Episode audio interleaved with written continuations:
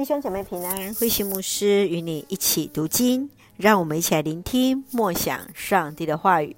启示录第九章，天使的宣告。启示录第九章是第五个和第六个天使所宣布的灾难与审判。无论人是否有悔改，都同时面对这场灾难。从第一节到第十二节是第五位天使的宣告。那受上帝所印记的基督徒所受的是有限的痛苦。在犹太传统的当中，蝗虫所象征的是上帝的审判与灾难。在出埃及记中所记载十灾中的蝗灾，所伤害的是植物，是直接影响人的食物来源。而在此，蝗虫所攻击的是那没有上帝印记的人。从十三节到二十一节是第六个天使来宣告上帝更严厉的审判，他将杀灭三分之一的人类。这表明所存留的人要面对一连串的烧灭。两翼的骑兵队，骑兵骑着头像狮子的马。马口来喷出了火、烟和硫磺的灾难。然而，他们依然不愿意悔改，继续去拜偶像，犯了那杀害、淫乱等等的罪行。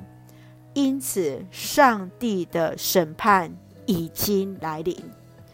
让我们一起来看这段经文与默想，请我们一起来看第九章二十节。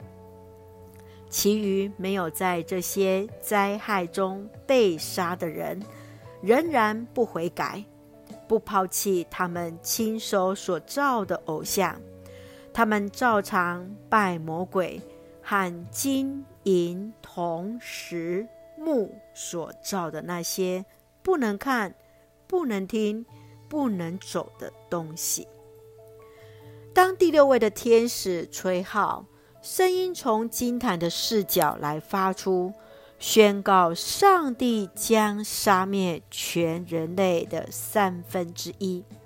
然而，其余没有被杀的人仍然不愿意悔改，不愿意抛弃他们亲手所造的偶像，没有停止犯罪，他们完全不愿意去悔改。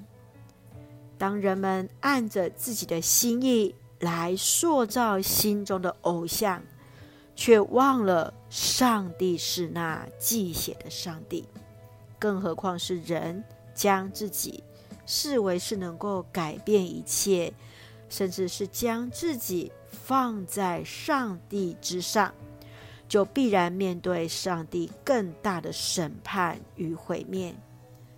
亲爱的弟兄姐妹，你认为人们为何不愿意放弃自己所雕刻的偶像呢？当上帝的号角吹响时，你会站立在何处？求主来帮助我们，真是除去我们内心的偶像，而不仅仅是外在所雕刻的偶像，让我们全心全意、单单来信靠主。一起用第九章第四节来作为我们的金句。他们奉命不可伤害地上的草、树木或其他植物，只可伤害那些额上没有盖着上帝的印的人。是的，求主来帮助我们，真是专心来依靠神。求主真是在我们的额头来盖上印记。一起用这段经文来祷告，亲爱的天父上帝，谢谢主的拣选，使我们成为主所拣选的儿女。求主帮助我们除去我们心中一切超越上帝的偶像，深知所信的救主是我们一生的依靠。主的话语要成为我们脚前的灯，路上的光，在所行的一切。都有上帝恩典同行，愿主赐福我们的家人身心灵健壮，恩待所爱的国家台湾一切平安，使我们做上帝恩典的出口。感谢祷告是奉靠主耶稣基督的圣名求，阿门。弟兄姐妹，愿上帝的平安与我们同在，大家平安。